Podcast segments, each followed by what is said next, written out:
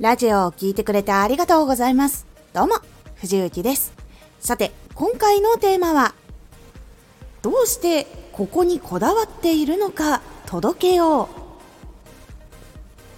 どうしてここにこだわるのか。そのことをしっかり相手に届けることで、よりあなたのこと、そして商品だったりサービスだったり、そういうところを信頼してもらいやすくなります。このラジオでは毎日19時に声優だった経験を活かして初心者でも発信上級者になれる情報を発信しています。それでは本編の方へ戻っていきましょ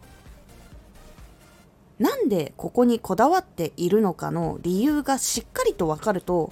相手もなんでこれをやってんのかなってこう自分で考えても答えが出ないけれどもなんか知らず知らずの間にいい印象じゃないことっていう風になっていってしまうことがあるんですが理由をしっかり聞いてあ確かにそうだよねという風に相手が理解をすると確かにそこにこだわった方がこれいいよねこれ使いやすくなるよねっていう風になってくれるので味方になってくれるようになってくれます。なのでこだわっている理由っていうのは伝えた方がいいです。特にどれを伝えた方がいいかっていうとまずどうしてここでやっているのかその場所だったりとかアプリだったりとか地域だったりとか何でここでやっているのか。で2つ目がどうしてこのやり方をしているのか。こうそれぞれどういうこう手をいろいろ打ってやっていくっていうのがあると思うんですけどなんでこのやり方でやろうとしてるのか。っていう理由。そして3つ目どんなところをどういう理由でこだわっているのか。っていう部分。なんでこう例えばですけど専門用語とかを使わないでいろいろお話をしてるのかとか。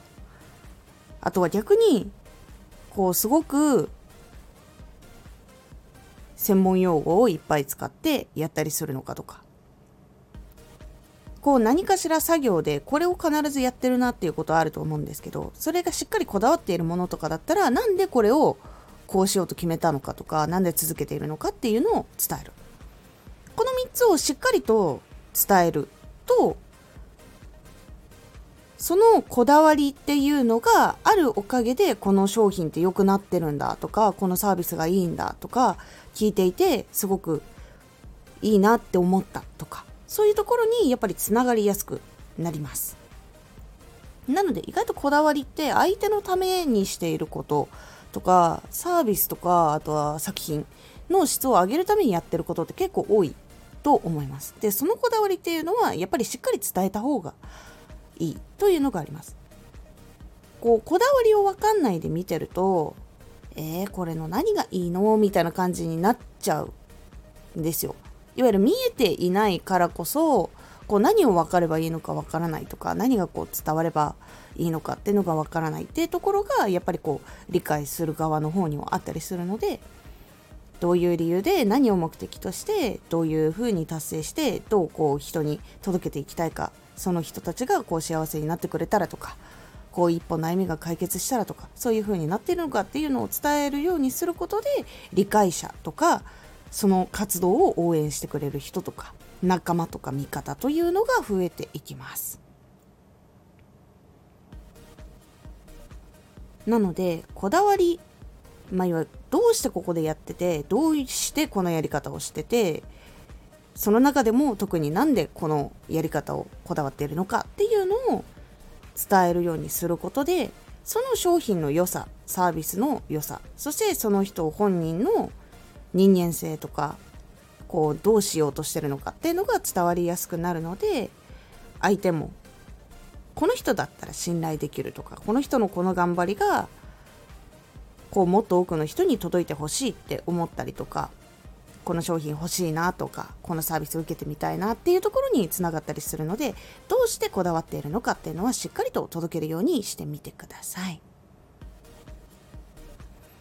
このラジオでは毎日19時に声優だった経験を生かして初心者でも発信上級者になれる情報を発信していますのでフォローしてお待ちください。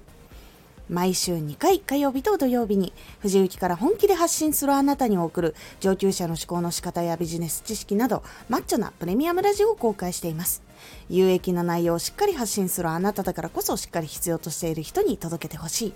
毎週2回火曜日と土曜日ぜひお聴きください。ツイッターもやってます。ツイッターでは活動している中で気がついたことや役に立ったことをお伝えしています。ぜひこちらもチェックしてみてね。コメントやレターいつもありがとうございます。ではまた!